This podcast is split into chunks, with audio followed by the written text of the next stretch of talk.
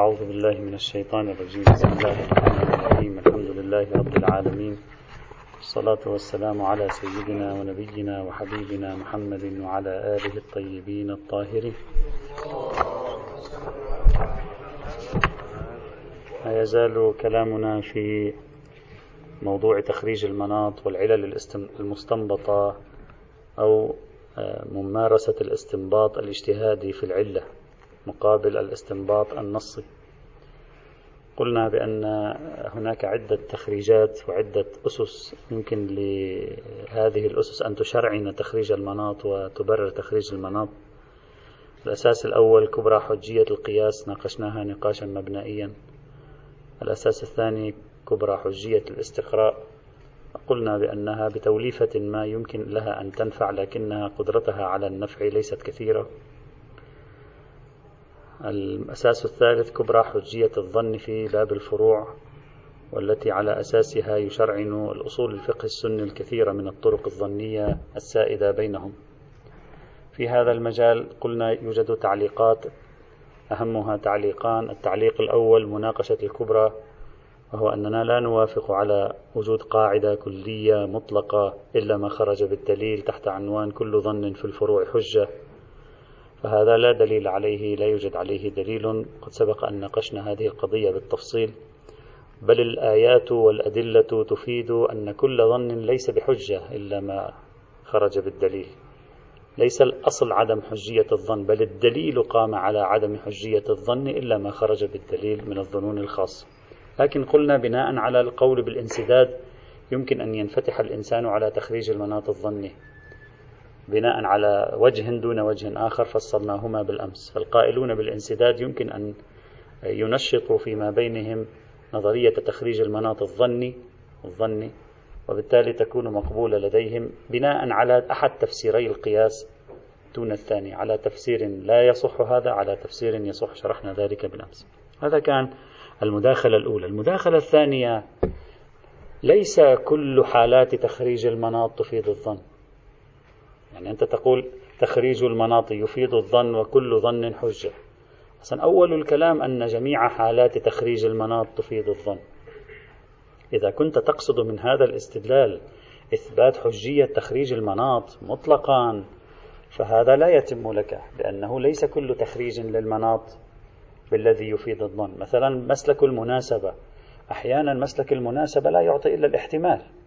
يعني أنت فقط تحتمل أن يكون هذا هو الملاك للحكم الشرعي احتمال بنسبة 50% وبناء على احتمالك أن يكون هذا هو الملاك للحكم الشرعي تقول احتمال أن تكون جهة الصفة الموجودة في المتعلق أو في الموضوع المتناسبة مع ذلك الأمر المحتمل هي كذا وكذا. يعني هذه أيضا احتمالات. فليس كل تخريج مناط ظني. حتى تقول لي أنا أعطي حجية تخريج المناط بملاك حجية الظن. فإذا دليل حجية الظن إذا أعطى الحجية يعطي الحجية لتخريج المناط الظني ولكنه لا يعطي الحجية حجية لمطلق تخريج مناط. إذ هناك موارد عديدة طبقوا فيها تخريج المناط. لو تأملها الإنسان لا تكاد يحصل منها الظن فضلا عن اليقين. وإنما هم تخرصوا فيها وخمنوا تخمينا فيها وليس حتى ظنهم للإنسان العقلاء لا يحصل له في بعض الموارد. بإمكانكم مراجعة يعني الكتابات التطبيقية لأهل السنة أحيانا محض الاحتمالات يستعجلون في إجراء تخريج المناط عليها. أصلا الظن لا يعلم أنه موجود. لا نريد أن نطيل في هذه القضية الصغروية. المبنى الرابع وهو الذي أختم به البحث في تخريج المناط هذا المنهج التبريري أو أو الدليل الرابع على حجية تخريج المناط في الجملة من حيث المبدأ لا, لا كل تخريج مناط كما سوف يتضح. لم لم أجد أحدا أشار إليه في حدود اطلاعي لم أجد أحدا أشار إليه لا في كتابات المنكرين للقياس كالشيعة والظاهرية ولا في كتابات الموافقين على القياس كجمهور أهل السنة. لم أجد أحدا برر تخريج المناط بهذا التبرير الذي سوف نطرحه اليوم وسنحاول أن ندافع عنه إلى آخر هذه الحصة الدراسية. تخريج المناط دائما نعم الآن سنقول. آه، مرجعية العرف والارتكازات العقلائية في تخريج المناط. سأضعه تحت هذا العنوان مرجعية العرف والارتكازات العقلائية في باب تخريج المناط. عادة مسألة تخريج المناط عندما كانوا يريدون أن يبرروها إما يبرروها على قاعدة حجية القياس أو يبرروها على قاعدة حجية الظن هذا هو المتداول يعني أنت تفتح كل الكتب التي تدافع عن تخريج المناط هذا الذي تراه. تخريج المناط يفيد الظن والظن حجة. تخريج المناط هو عملية قياسية ودليل القياس يشمله. هذا هو ما في شيء آخر. عادة هكذا لم أجد أحدا يطرح شيئا جديدا في هذه القضية وهذا الكلام من ألف عام إلى الآن. هو نفسه نفس الآلية تتكرر نفس البرهنة تتكرر. سأحاول هنا أن آتي بشيء مختلف تماما عن الذي ذكروه وفي الوقت عينه منسجم مع أصول الاجتهاد الشيعي فضلا عن السني. هذا الذي سأدعيه الآن وأنتم فكروا فيه.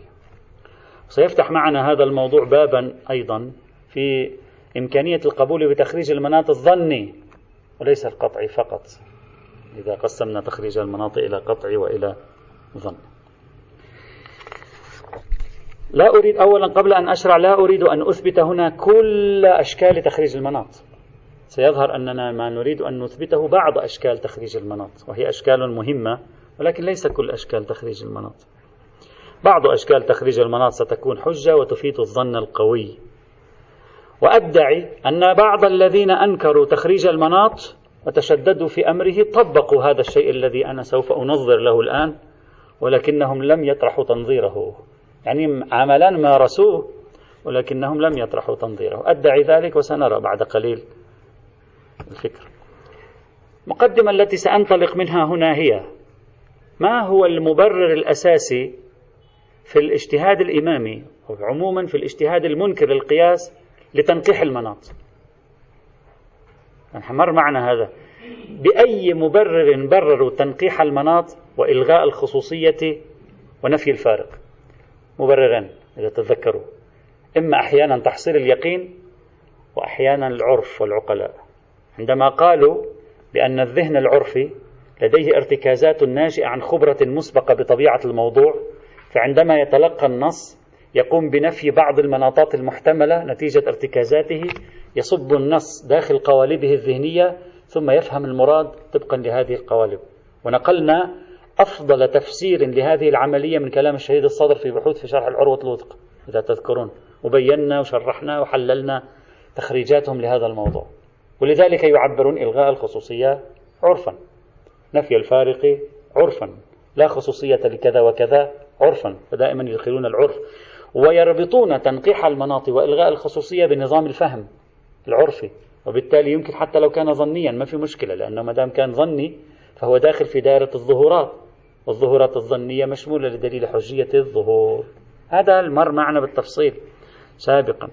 جميع الأصوليين عموما الذين وافقوا على إلغاء الخصوصية وتنقيح المناط ونفي الفارق واعتبروا هذه العناوين بعيدة عن الظن المطلق وبعيدة عن القياس الطريقة الأهم كانت بالنسبة إليهم هو مراجعة طريقة فهم العقلاء للنصوص.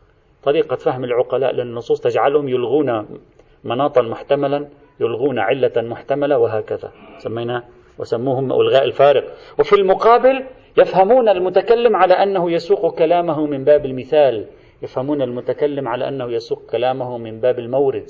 يفهمونه على أنه يسوق كلامه من باب طريقية لا الموضوعية. وهذا ذكرناه وبيناه من كلماتهم ومن تحليل آه، هذا الموضوع. الادعاء الذي أريد أن أدعيه هنا أرجو تتأملوا فيه معي جيدا هو إن آلية أو ميكانيزم المستعملة في تنقيح المناط بعينها تستعمل في تخريج المناط. وإذا الإخوة يذكرون سابقا مهدت لهذا الادعاء عندما قلت أصلا تخريج المناط وتنقيح المناط أشبه بوجهين لعملة واحدة. ما فيك أنت تنقح مناط دون أن تقترب من تخريج المناط. وما فيك تخرج مناط إلا عادة عندما تقوم بتنقيح المناط. أشبه بالوجهين لعملة واحدة. فأنت عندما تطبق عملية تنقيح المناط وفقا للارتكازات نفس هذه العملية ممكن نطبقها أيضا في تخريج المناط. والآن سأعطي أمثلة وشواهد لتقريب هذه الفكرة إلى أذهاننا جميعا. إذا ادعائي هو أن ميكانيزم تنقيح المناط التي كلهم وافقوا عليها وأرجعوها للعرف والارتكازات العقلائية هي بعينها يمكن لنا أن نأخذها في تخريج المناط المقبول عندنا ضمن الحدود التي سنشير إليها فيما بعدها. ليس كل تخريج مناط. كما ليس كل تنقيح مناط مبرر كذلك ليس كل تخريج مناط مبرر. كما أن تنقيح المناط القطعي أو المنتمي إلى دائرة الفهم العرفي للكلام مبرر كذلك تخريج المناط القطعي إذا تم أو المنتمي إلى دائرة الفهم العرفي يكون مبررا حينئذ بنفس الآلية بنفس الطريقة بنفس ال system الذهني أصلا كما سوف آه، ندعي ونرى بعد قليل. لكي أصور الموضوع بوضوح أكثر يمكنني القول بأن العرف والعقلاء حيث سمحنا لهم في باب تنقيح المناط بأن يستخدموا ارتكازاتهم وخبرتهم لنفي خصوصية محتملة وردت في النص ذكرت في النص جاءت في كلام المولى سبحانه وتعالى أو عليه السلام كما سمحنا لهم بارتكازاتهم كذلك يمكنهم أن يأخذوا عنوانا ويعتبروه مناطا مرادا للمتكلم حتى لو لم يكن موجودا في النص. كما سمحت لهم أن يلغوا ما جاء في النص. يمكن أن تسمح لهم بنفس الطريقة أن يثبتوا شيئا لم يأتي بالنص. بل إلغاء ما جاء بالنص أقسى وأثقل على القلب من الإتيان بشيء لم يذكر في النص كما سنرى بعد قليل. لكن نحن لأننا تعودنا على إلغاء الخصوصية لا نشعر بأن الثقل في إلغاء ما جاء في النص أكبر من الثقل في ادعاء أن العنوان الذي دار الحكم مداره ليس موجودا في النصوص. طيب. نأتي الآن إلى مثلا مسلك المناسب. سأبدأ بذكر أمثلة وأقرب تخريج المناط. سنرى تخريج المناط وجه آخر لتنقيح المناط أصلا. نفس العملية هي نفسها. أشهر مثال في باب تخريج المناط ما هو؟ مسلك المناسبة في باب الخمر. قالوا الله قال الخمر حرام. ثم في آية أخرى قال الخمر يا جماعة. ذكر بعض مفاسدها. ترى تؤدي إلى العداوات بين الناس. الخمر ذكر بعض مفاسدها تؤدي إلى العداوات بين الناس. فقالوا بمسلك المناسبة الفقيه يقول العداوات لا يناسبها في الخمر إلا صفة الإسكار. فقالوا وهذا هذا اجتهاد قياسي وهذا آه، يعني عملية استنباطية اجتهادية ليست من آه، من داخل النص. من داخل النص ليس موجود كلمة مسكر أصلا. صحيح أو لا؟ ليس موجود كلمة مسكر أصلا من داخل النص. طيب. بالله عليك. أرجع إلى وجدانك العرفي واللغوي الصافي. هذه العملية أنا ممكن الآن أصوغها لك بتنقيح المناط تعطي نفس النتيجة هي نفسها. لأن الذهن العرفي عندما تقول له الخمر حرام فيأخذ صفة الخمرية ويحتمل أن الخمرية بما هي خمرية مأخوذة في الدليل وأن الشيء الذي لا يكون خمرا ولو كان مسكرا ليس حراما. يحتملها صفة الخمرية يحتملها. عندما يأتيه آية تقول هذه الآية ليست تعليلية هذه الآية لا, لا تبين أن العلة هي الإسكار. عندما تأتيه آية تقول إن الخمر والميسر والأنصاب والأزلام عفوا الخمر والميسر تؤدي إلى العداوات بين الناس وتفضي إلى ترك الإنسان للصلاة. هذا الإنسان بهذه القرينة الموجودة اللي هي ليست تعليلا ها حتى لا ندخل في التعليلات النصية. ماذا يقول؟ يلغي خصوصية الخمر. إلغاء خصوصية الخمر؟ هو بنفسه إثبات المسكرية. أنت أثبتت المسكرية لأنك لا تستطيع أن تلغي خصوصية الخمر بملاك العداوة إن لم يكن في ذهنك أن المسكرية هي التي كان عليها المدار. هو نفس إلغاء الخمرية يجب أن يكون مكانه بديل وإلا سيأتي الحكم منصبا على موضوع ليس معنونا. ما البديل الذي أنت وضعته للخمر؟ مسكر وادعيت أن قرينته هي آية العداوة بين الناس. فأنت نفس آية العداوة بين الناس. اللي حذفت منها الخمرية هي نفسها في الحقيقة أثبت بها المسكرية وإلا صار الحكم منصبا على لا عنوان. وهذا غير معقول. وهذا غير معقول. فإذا لماذا لا تكون نفس هذه العملية اللي هي من أشهر أمثلة تخريج المناط؟ نفس هذه العملية التي هي من أشهر أمثلة تخريج المناط. نفس الطريقة التي قلتموها في تنقيح المناط نقولها أيضا في موضوع تخريج المناط هنا. ونقول العرف يلاحظ آية الآية الثانية التي أتت بعد آية تحريم الخمر. ثم يلتفت إلى خصوصية الخمرية ويلاحظ سمة المسكرية فيرى أن الآية هذه تساعده على أن يستخرج المناط الموجود في الحكم. عبر ماذا؟ عبر طرح أحد الاحتمالين وهو الخمرية وإثبات الاحتمال الآخر. وهذا هو بنفسه الذي قاله السني في باب القياس. هو نفسه. طبعا الآن أنا سآتي بالأمثلة بشكل تدريجي. سأذهب سآتي بمثال أول شيء بسيط. قريب لنا بعدين سأذهب إلى أمثلة أكثر من ذلك حتى تتضح لنا الفكرة التي ندعيها في المقام إذا ما ندعيه هو ميكانيزم تخريج المناط العقلائي سأسميها هكذا تخريج المناط العقلائي أو تخريج المناط التفسيري تخريج المناط الفهمي العرفي. كما سوف أسميه. حتى أفصله عن عشوائيات تخريج المناط أي طريقة لتخريج المناط. يستخدمها الفقيه استنباطا واجتهادا. لا تهمني. تلك لا أريد أن أثبتها. حاصلها أن العرف والعقلاء لديهم خبرات متراكمة في بعض الموضوعات وتزداد هذه الخبرات من خلال متابعتهم أحكام الشريعة ذات الصلة بهذا الموضوع الذي ورد فيه الحكم. هذا يؤدي بالعقلاء عندما يأتي إليهم النص المتعلق بهذه القضية التي يملكون خبرة فيها أن يضعوا النص ويضعوا إرادة المتكلم ضمن قوالبهم الذهنية، نفس الكلام الذي أنت قلته في تنقيح المناط، فيدركون أن مناط حكمه هو كذا وكذا، تقول لي في احتمال، نعم في احتمال، بتنقيح المناط في احتمال. ليش تلك الاحتمالات الضعيفة في تنقيح المناط حذفتها؟ والاحتمالات الضعيفة هنا في تخريج المناط لا تحذف ما هي نفسها؟ هي نفسها. هي بعينها أصلا. يدركون أن مناط الحكم ليس مذكورا في النص لكن معلوم لهم. إذا تكلم بهذه الكلمة شخص مثلهم يفهمون أن مراده من وراء تحريم الخمر تحريم الإسكار. لأن طبيعة الموضوع معروفة بالنسبة إليهم وملابسات الموضوع معروفة بالنسبة إليهم. إذا قال لهم مثلا لا تشرب الخمر وكان سياق قوله لا تشرب الخمر ناتجا عن تنازع حصل بينهم بعد شربهم للخمر وسكرهم ماذا يفهم العرف؟ يفهم العرف أنه حرم المسكر. يعني يستنبط المناط مع أن كلمة المسكر غير موجودة في النص أصلا. وليس تنازع بعلة. يعني لا يصلح أن يكون علة منصوصة عندهم لأن المورد لا يخصص الموارد. مع ذلك العرف يفهم.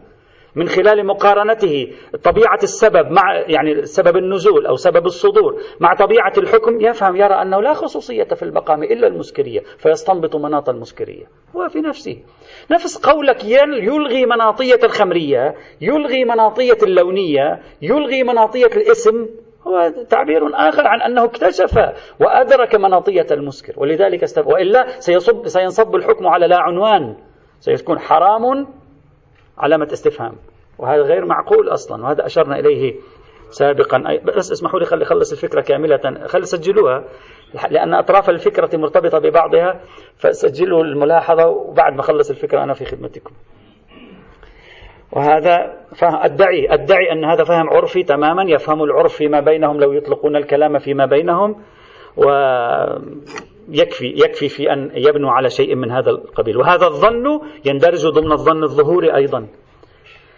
ظن الظهور الذي يفهم العرف غير الوسواسي كما قلنا مرارا هناك أيضا. فالارتكازات تساعد على نفي الخصوصيات وهذه الارتكازات بعينها تساعد على تعيين الخصوصية التي يدور الحكم مدارها من حيث النتيجة أيضا. مثلا مثال نأتي بعد نذهب نمشي خطوة وراء خطوة في أمثلة. جاء متكلم في مجتمع زراعي.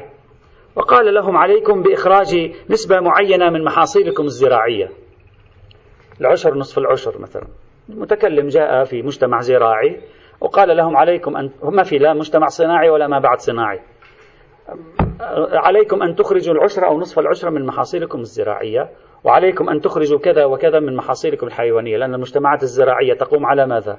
على الحيوانات وعلى النباتات. هذه طبيعة خاصية المجتمع الزراعي الحيوان والنبات. هو هذا. فقال لهم في النباتات كذا وفي الحيوانات كذا. ألقي هذه الفكرة إلى أي إنسان عرفي. أي إنسان عرفي لا, لا عنده هاجس القياس ولا عنده وسواس. أي إنسان عرفي خارج إطار منظوماتنا الاحتمالية نحن. ماذا سيفهم من ذلك؟ عندما تقول له انظر إلى القرآن والسنة وهم يتكلمون عن ضرورة الاهتمام بالفقراء. انظر إلى القرآن والسنة وهم يتكلمون لا بنصوص تعليلية عن أن لا يكون المال دولة بين الأغنياء منكم. انظر إلى القرآن والسنة وهو يتكلم عن مساعدة المحتاجين. ماذا سيفهم؟ من تركيب مجموع النصوص الحافة في الكتاب والسنة مع طبيعة فهمه العقلاء لضريبة من هذا القبيل في مجتمع زراعي. سيفهم من ذلك أن الشريعة سيفهم من ذلك مش سيخمن ويتنبأ بالملاكات. أصلا سيفهم أن هذا هو مراده. مش هذا هو غرضه غير مراده. هذا مراده أصلا. مش ملاكه المغاير لمراده. أصلا مراده من وراء هذه التعابير أنه أنا لا أريد أن أجعل المال دولة بين الأغنياء منكم وأريد أن تساعدوا الفقراء. فلو فرضنا تحولنا إلى مجتمع صناعي أو ما بعد صناعي في بعض الدول ليس فيها أصلا زراعة. بعض الدول أصلا منسوب الزراعي لا يرجع إلى محصل. في دول صناعية لديها منسوب زراعي عال جدا المفروض مثلا الولايات المتحدة الأمريكية.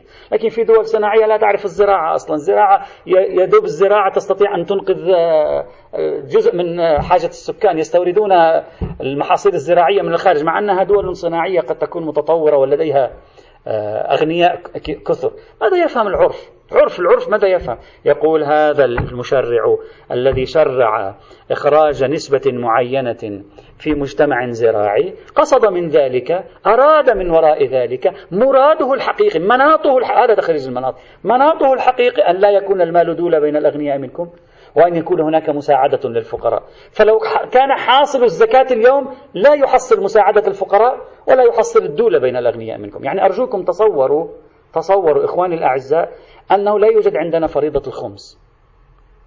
يعني تصورها معي فريضة الخمس غير موجودة. وتصور معي الآن أن تشريعات الزكاة نزلت في ظل الحديث عن محاصيل زراعية وحيوانية مجتمع زراعي.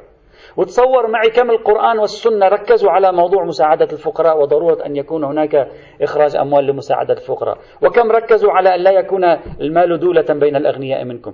هل يصح حينئذ أن نعطي نتيجة ونقول الواجب في هذا الزمان؟ وهكذا أراد وهذا هو مناطه. الواجب في هذا الزمان إخراج الزكاة من الغلات الأربع وإخراجها من الحيوانات الثلاث فقط.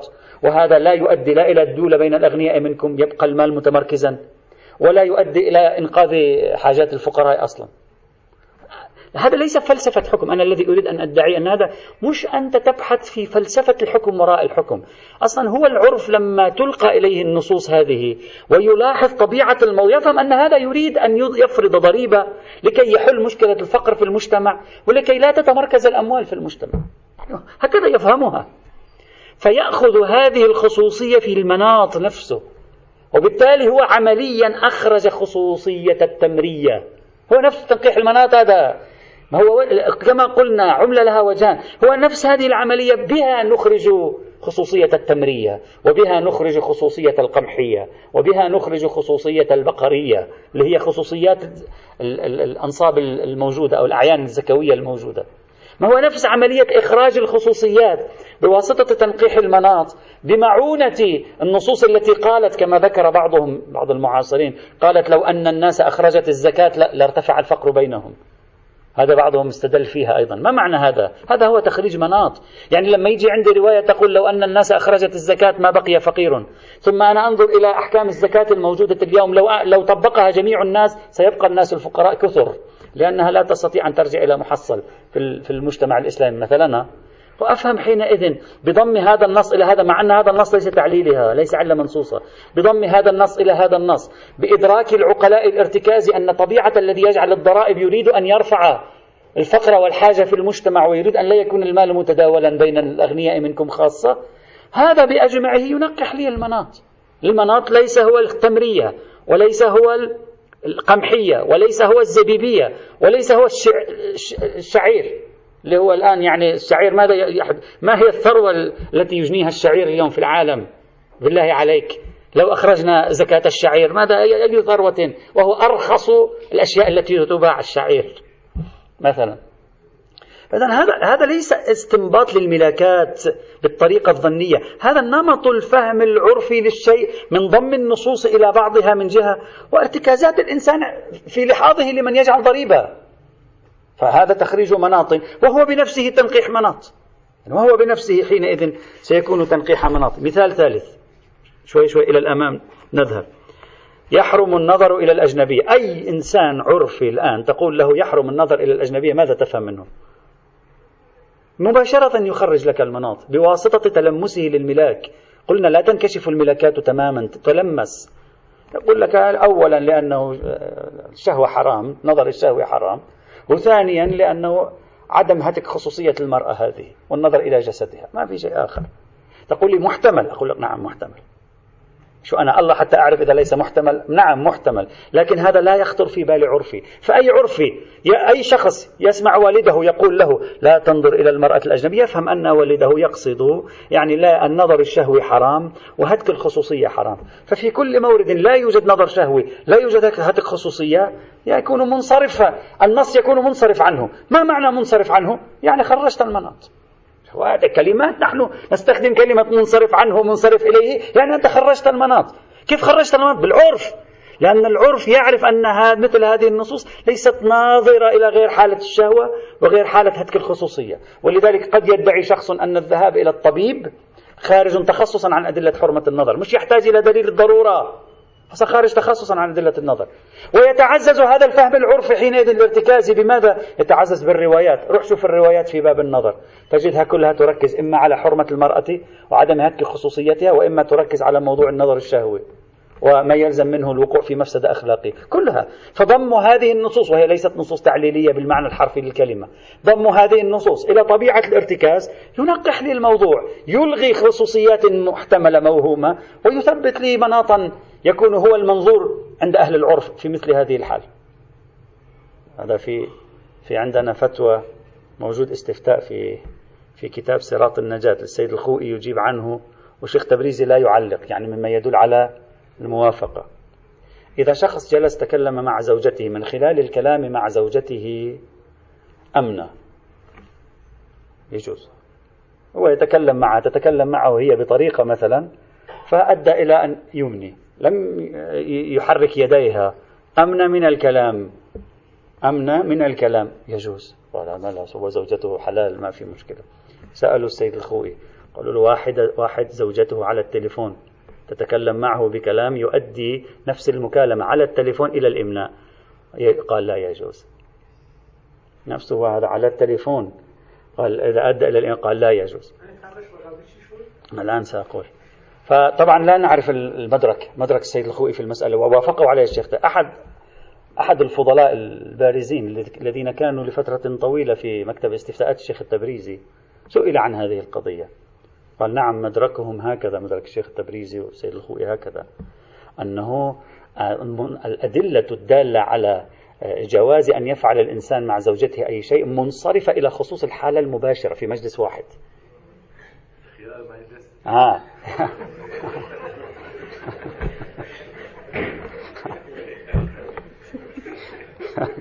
خيار المجلس. هذه لها معاني متعددة.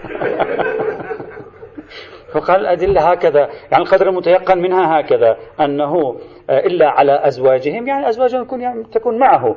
أما في التليفون هو يتكلم مع زوجته فيؤدي إلى أن لأن إلا على أزواجهم مرتبطة بفروجهم والذين هم لفروجهم حافظون وحيث إن هنا إمناء فيكون هذا مرتبط بالفرج أيضا. فلذلك قال يفهم منها يعني قدر المتيقن منها لا نستطيع أن نقول بأنها شاملة للمكالمات التليفونية فمفترض المكالمات التليفونية يكون تكون مشمولة لدليل لإطلاق دليل حرمة الإمناء والإستمناء. الآن بالله عليك أنت الآن كإنسان عرفي وكلكم تبسمتم لما سمعتموها وأعتقد تفاجأتم لما سمعتم بهذه الفتوى وتفاجأتم بتخريج هذه الفتوى لماذا تفاجأتم؟ هذا أنتم وتعرفون مزاج البحث الفقهي فما ظنك لو تلقي هذه المسألة إلى جمهور الناس الذين يفكرون بطريقة عرفية هل سيقول هذا الشخص بأنه مثلا آه، هذه منصرفة؟ شو منصرف؟ منصرف إلى ماذا؟ منصرفة إلى المباشرة أم سيقول المناط هنا أن هذه العلاقة هي علاقة مع امرأة محللة له؟ ليس المناط لتليفون وبعد وقرب ومجلس واحد هذه ليست مناط فأنت عمليا تنقح المناط تلغي مناطات وهمية وعمليا تثبت مناطا بديلا. ما في شيء اسمه تنقيح مناط بدون تخريج مناط يعني بدون تخريج وضع مناط بديل. بالنهاية أنت وضعت مناطا. مناط بديل مناط البديل ليس خصوصية الجلوس. نعم نعم هنا تخريج الم... يعني المناط في إخراج إخراج العلاقة ما يتصل بالعلاقة الزوجية عن بحث الاستمناء. المناط هو أن هذا أنها زوجتك. يعني أن المنية خرج نتيجة ارتباط ما بزوجتك. كلي الارتباط. لا علاقة لخصوصية المجلس الواحد. لا علاقة لخصوصية القرب المكاني. الشيخ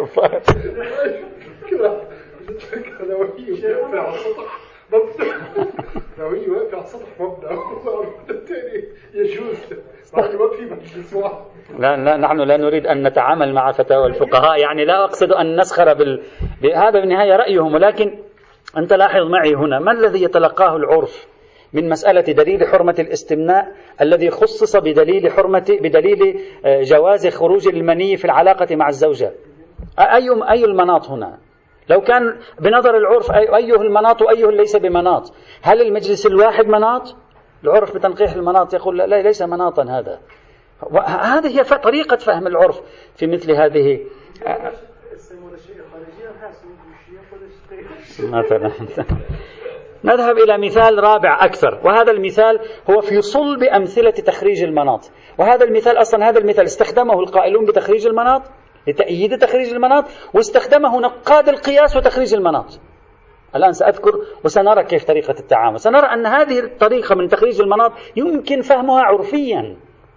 الرواية ماذا تقول؟ حديث نبوي معروف. خاصة عند أهل السنة موجود.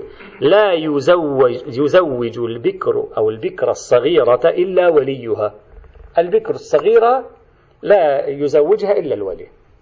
ليس لها أن تستبد بالزواج. وليها هو الذي يزوجها. هي لا تستطيع أن تزوج نفسها. رواية مثلا موجودة. الآن في عندنا وجهة نظر القائلين بتخريج المناط وعندنا وجهة نظر القائلين برفض تخريج المناط. ماذا يقول القائلون بتخريج المناط؟ قالوا ذهبنا إلى بحث الأموال. رأينا الله في كتابه يقول وابتلوا اليتامى حتى إذا بلغوا النكاح فإن آنستم منهم رشدا فادفعوا إليهم أموالهم. أخذ خصوصية الصغر لم يأخذ خصوصية البكارة. البكارة ليس لها وجود. يعني سلمها مالها عندما تصبح رشيدة. بكر وغير بكر ليس موجود في الآية. بكر وغير بكر فاستنبطوا أخذوا من تلك الفكرة في باب الأموال أنه لا خصوصية للبكارة هنا العبرة بأنها صغيرة. فقالوا المناط ما هو؟ الصغر. لا الصغر والبكاء. هذا اعتبروه تخريج مناط وهذا سيدلك على أن تخريج المناط وتنقيح المناط كما قلنا مرارا وجهان لعملة واحدة. لأن هذا هو تنقيح مناط أيضا وهذا عن تخريج مناط. الرافضون لتخريج المناط ماذا قالوا؟ أنا سأذكر لكم نص جلي لواحد من أشهر الذين انتقدوا تخريج المناط وكتبوا في نقد القياس. الشيخ جعفر السبحاني كيف تعامل مع هذه الرواية؟ لاحظ ماذا يقول. يقول إن استخراج الحكم الشرعي يعني طبعا يعلق عليهم في تخريج المناط. يقول إن استخراج الحكم الشرعي عن هذا الطريق يعني عن طريق تخريج المناط الذي فعلوه هم في هذه الرواية أمر لا يعتمد عليه. لماذا؟ إلا إذا ورد الدليل القاطع على حجيته. يكون في قاطع دليل قاطع على حجية هذا المورد. طيب. مضافا إلى أن قياس باب النكاح بباب التصرف في الأموال قياس مع الفارق. فإن العناية بصيانة مال الصغير تستدعي أن يكون الموضوع هو الصغر ذكرا كان أو أنثى. بكرا كان أم ثيبا. هو هو خرج المناط هنا هو خرجه. هو الآن مش ملتفتها خرج المناط. قال في باب الأموال مقتضى صيانة مال الصغير تستدعي. من أين جاب تستدعي؟ أنا أسأل الآن منين جاب؟ أنت حلل معي. من أين عرف الشيخ السبحاني أن في باب الأموال الموضوع هو الصغر؟ كيف عرف؟ هو يتكلم بصرف ما يقول الرواية دلت عليه. يقول طبيعة باب الأموال تستدعي أن يكون الصغر هو المعيار لا الذكورة لا الأنوثة لا البكارة لا الثيبوبة. هذا الآن هو من دون أن يشعر هو أصلا قام بعفويته العقلائية الطبيعية محقا بتخريج المناط في المقام. هلا طبعا ساعده على تخريج المناط ماذا؟ وجود إطلاق دليل ولا هو عمليا يتكلم بكلام عقلاني هنا. طيب كمل. يقول إذ لا دخالة لهذه القيود في أمر الصيانة. ما قال الرواية الآية لم تدل عليها. قال لا دخالة لهذه القيود في أمر الصيانة. يعني صيانة الأموال لا علاقة لها بموضوع ذكورة أنوثة سيبوبة بكارة الطفل. طيب ماشي. ولهذا يعم الحكم جميع أفراد الصغير مش تمسكا بالإطلاق تمسكا بهذا التحليل اللي هو تحليل تخريج مناطي وهذا بخلاف باب النكاح فيحتمل فيه الفرق بين الصغير البكر والثيب. يحتمل في باب النكاح يكون في فرق بين الصغيرة اللي هي ثيب والصغيرة التي هي بكر. قال في باب الأموال ما في فرق.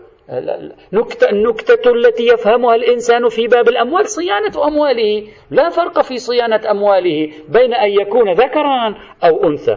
لا فرق في صيانة أمواله بين أن يكون تكون بكرا أو سيبا. لا فرق. أما في في في النكاح لا يوجد فرق. من أين نعرف أنه لا فرق؟ هنا صار في شك. من أين نعرف أنه لا فرق في باب صيانة نفسها وجسدها؟ أنه لا فرق بين الثيبوبة والبكارة. لعله في البكارة هناك خصوصية تستدعي أن يكون الولي موجودا أما الثيبوبة لا تستطيع في الصغيرة نتكلم لا في الكبيرة اللي تزوجت وصارت ناضجة وصارت راشدة نتكلم في الصغيرة. هذا إذا لاحظوا نفس المثال. استخدمه القائلون بتخريج المناط ذكروا تقريبهم. واستخدمه الرادون على تخريج المناط وبينوا وجه عدم صحة هذا الاستنتاج وأنه قياس وأنه ضرب من التخمين مع قبولهم بأنه في باب صيانة الأموال لا فرق لا فرق بين الثيب والبكر. بينما في باب الزواج من الصغيرة نعم يوجد فرق. يحتمل لم يقل يوجد فرق لاحظ. قال فيحتمل فيه الفرق. إذا هنا يوجد احتمال هنا لا يوجد احتمال بالنظر الارتكازي العرفي. الآن سنحلل هذه القضية. اترك كلمة القياس على حدة. قياس النكاح على قياس الكذا اترك هذه وتعال معي إلى الفهم العرفي العقلائي الارتكازي في هذا الباب. حتى لا لا نتورط. وتعال معي إلى تطبيق قواعد إلغاء الخصوصية عرفا وقواعد تنقيح المناط عرفا وقواعد نفي الفوارق عرفا. بالطريقة التي يعملون بها في موارد أخرى. الآن نسأل العرف.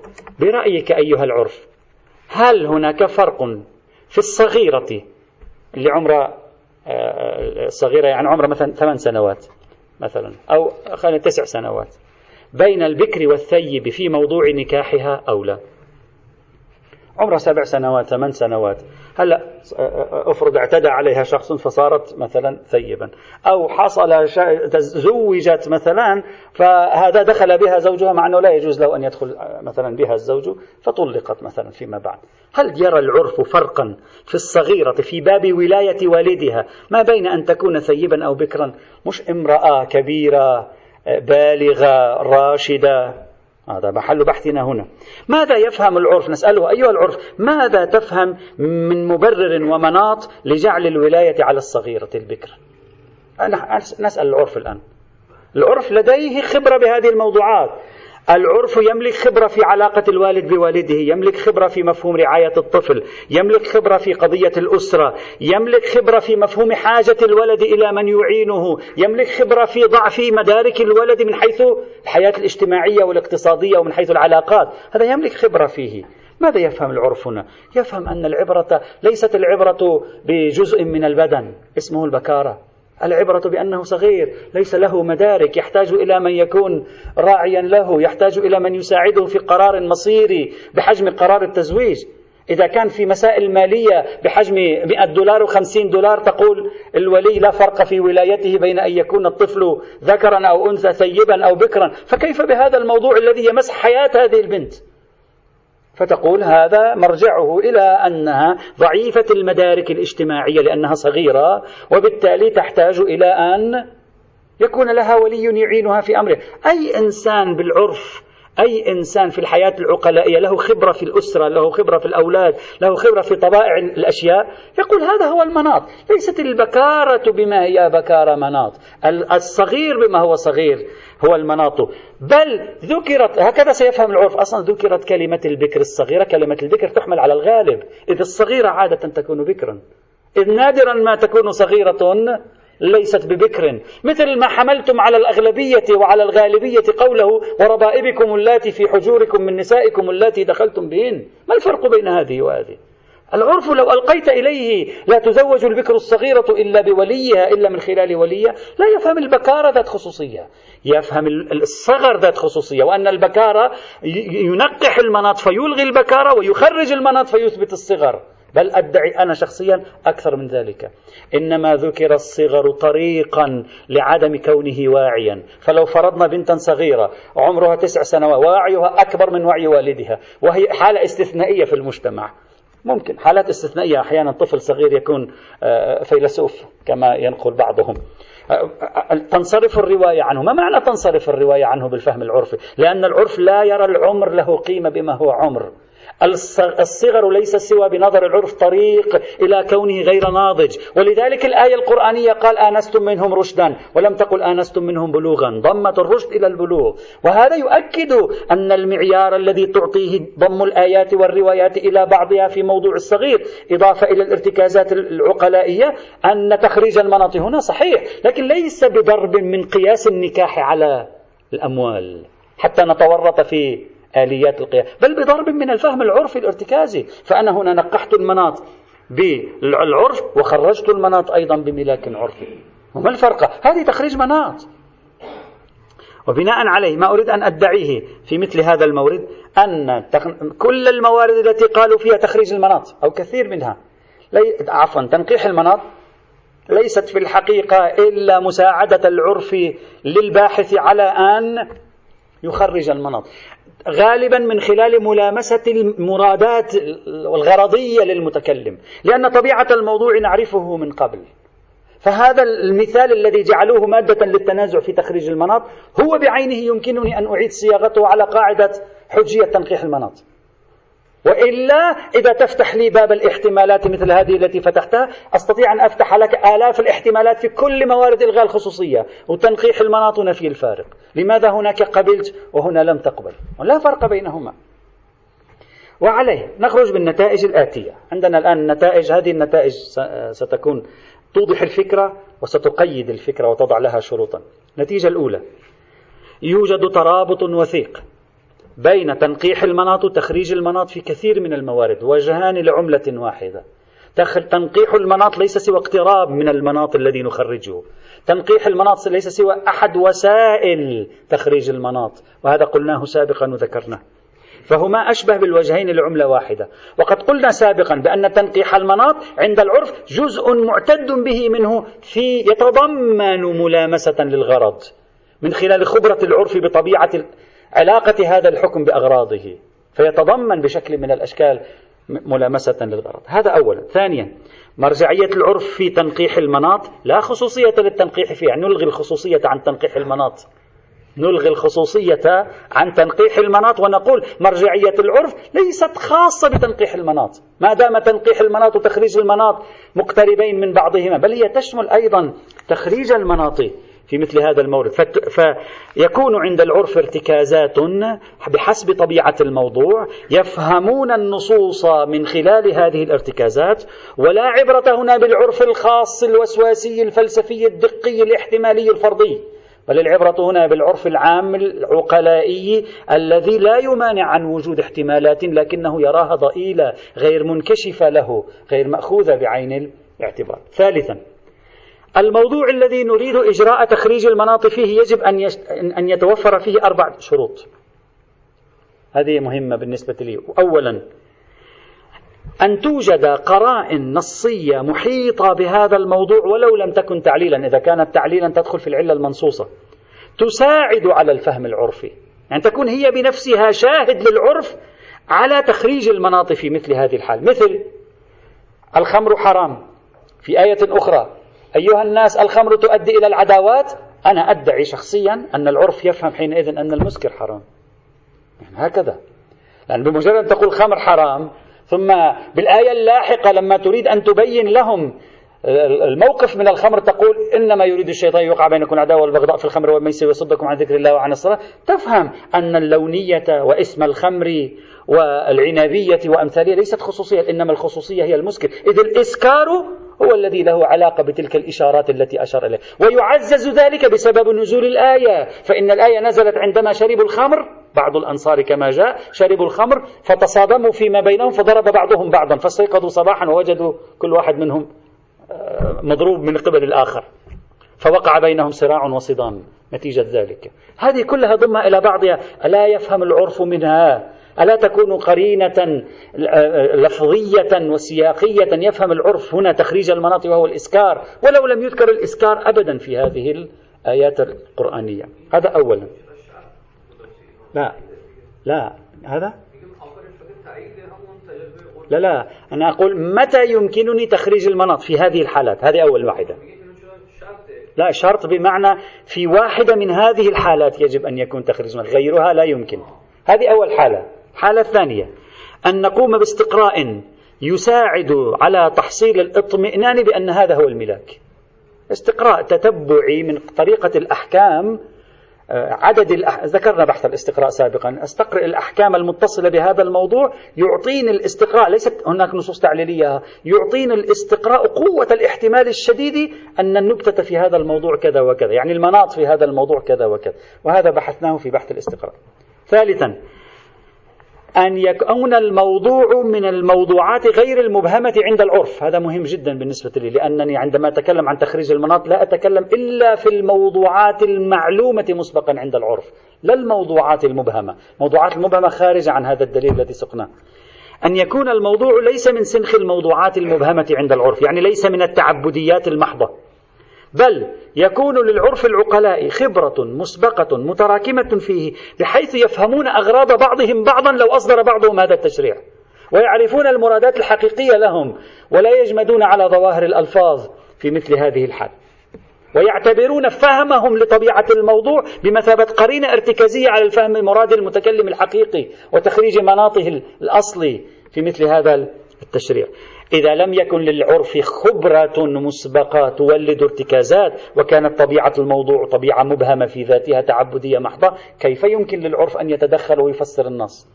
لذلك لا نقبل بتخريج المناط في دائرة المبهمات في دائرة التعبديات المحضة التي ليس للعرف خبرة فيها من قبل. بل قد يكون للعرف خبرة في الموضوع من قبل لكن طبيعة التشريعات التي جاءت شرعا في هذا الموضوع طبيعة تكشف عن أن التشريع مبهم.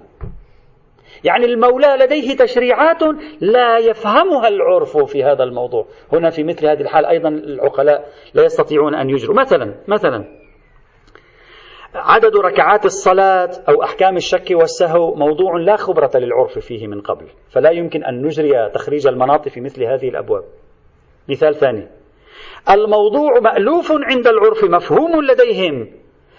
طبيعته كانت موجودة لكن طبيعة التشريعات التي جاء به المولى سنخ تشريعات تجعلهم يرفعون من احتمال أشياء لم يعهدوها من قبل. مثلا باب الإرث. باب الإرث مفهوم عند العقلاء. لديهم خبرة في الإرث لكن طبيعة تقسيمات الإرث في القرآن الكريم والسنة طبيعة غريبة عنهم. لذلك لا يستطيعون أن يتجرؤوا ويخرجوا المناطات. ما دامت شواهد باب الإرث تعطي أن التنظيم الإرث له خصوصيات على ما يبدو ليست بتلك التي نحن ندركها. هنا في مثل هذه الحال على العرف أن يعني يتوقف ويقول لا أستطيع أن أجري تخريج المناط إطلاقا هنا. وعليه وعليه. تخريج المناط على المسلك الرابع من مسالك تبرير تخريج المناط الذي طرحناه وقلنا لم أجد أحدا طرحه من قبل في حدود اطلاعي. إعادة تبرير تخريج المناط على نفس الأساس الذي برروا فيه تنقيح المناط وهو خبروية العرف في مجال النص الحكم الذي دل عليه النص. الاتيان بالنص وإدخاله في دائرة القوالب الذهنية الارتكازية تفسير المراد الحقيقي في ضوء تلك القوالب. بل كون تنقيح المناط تخريج المناط أشبه بال لعملة واحدة يؤكد ما نقول كما قلنا سابقا. وعليه في كل مورد ثمة ارتكازات. خبرات متراكمة عند العرف. يعضدها نصوص ولو ليست تعليلية هنا وهناك. يستطيع نستطيع أن نقول بأن الفهم العرفي يمكن له أن يتوصل إلى تخريج المناط في مثل هذه الحال حتى لو كان تخريج المناط ظنيا. هذا الذي نريده. حتى لو كان تخريج المناط ظنيا. بهذا المعنى للظن الذي قلناه هنا. بل أنا أدعي أن الكثير من أشكال تخريج المناط في بيئة المؤمنين بالقياس بعضها على الأقل يمكن تخريجها بالفهم العرفي الظهوري. يعني نفس العملية التي قام بها أصوليو الشيعة وفقهاء الشيعة عندما حرروا تنقيح المناط وإلغاء الخصوصية من أزمة القياس وأدخلوها في دائرة الظهورات اللفظية نفسه بإمكاننا أن نقوم به في الجملة في باب تخريج المناط لكن هذا لا يعني أننا نوافق على كل تخريجات المناط آه، عند أهل السنة بالخصوص. لأن كثير من تخريجات المناطق عند أهل السنة ضروب من التخمين لا تسعفها لا ارتكازات عرفية ولا تؤيدها نصوص شرعية متراكمة مستقرأة. ولذلك هذه لا علاقة لنا بها لا نريد أن نبررها ولا نريد أن نأخذ بها إطلاقا. النقطة الأخيرة تخريج المناط له وجهان. يأتي توجد بعض التفاصيل. لم يعد الوقت يسعفنا. والحمد لله رب العالمين. صلى الله عليكم جزاكم شكرا